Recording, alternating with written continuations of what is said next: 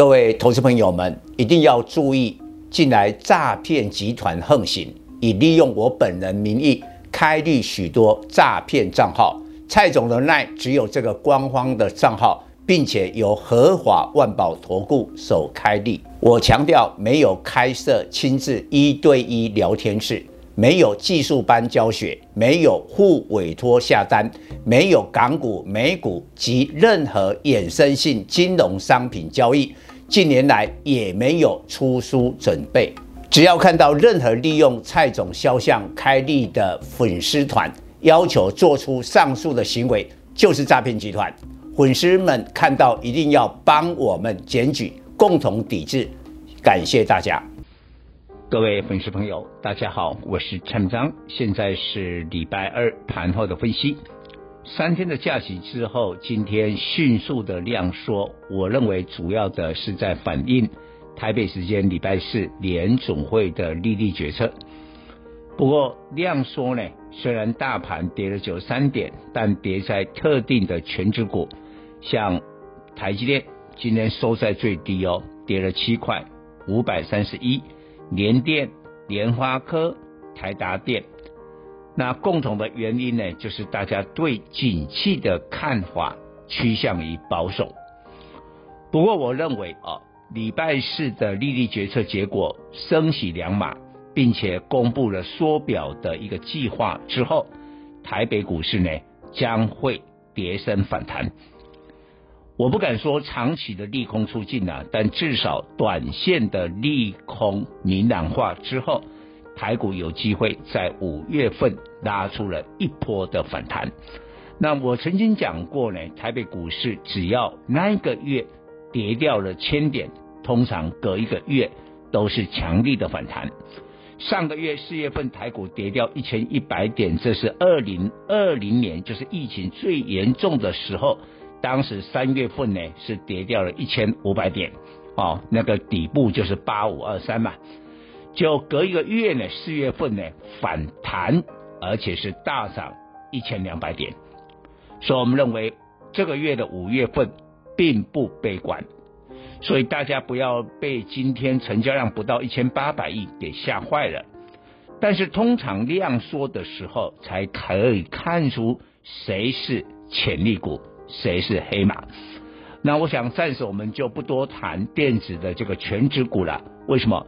蔡总耳提面命呢？告诉所有的粉丝，我们去年十二月份就是告诉大家，今年变化很大。当时没有俄乌战争啦，还没有发生啦，但是蔡总已经告诉你，通膨，还有股市的基期过高，呃，很多的科技股你要小心啊、所以我的会员都是一样。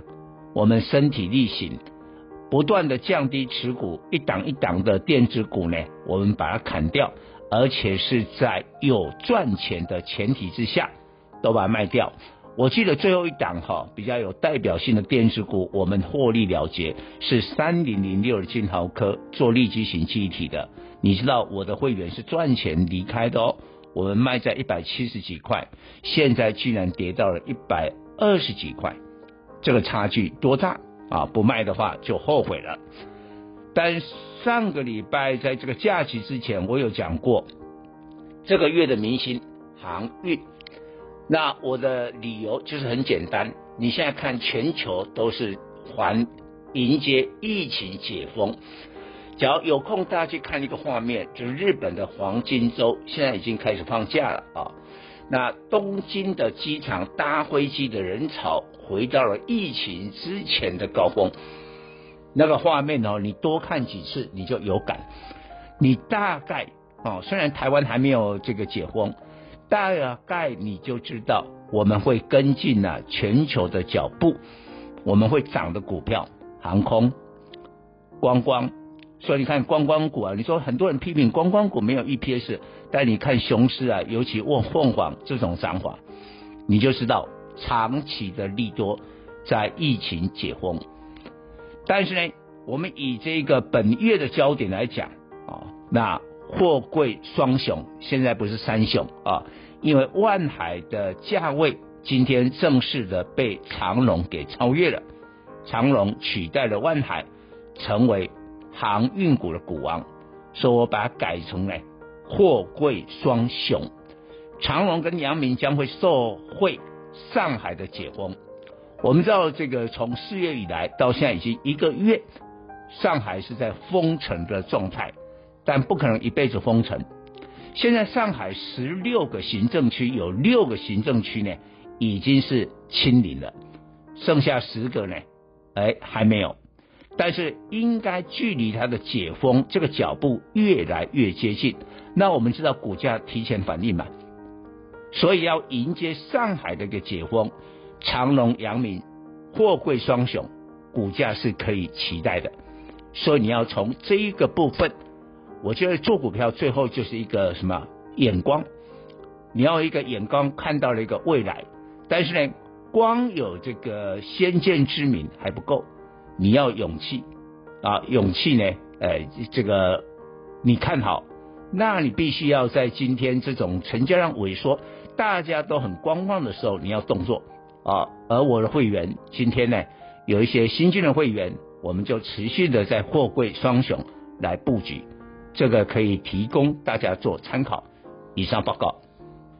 本公司与所推荐分析之个别有价证券无不当之财务利益关系。本节目资料仅供参考，投资人应独立判断、审慎评估并自负投资风险。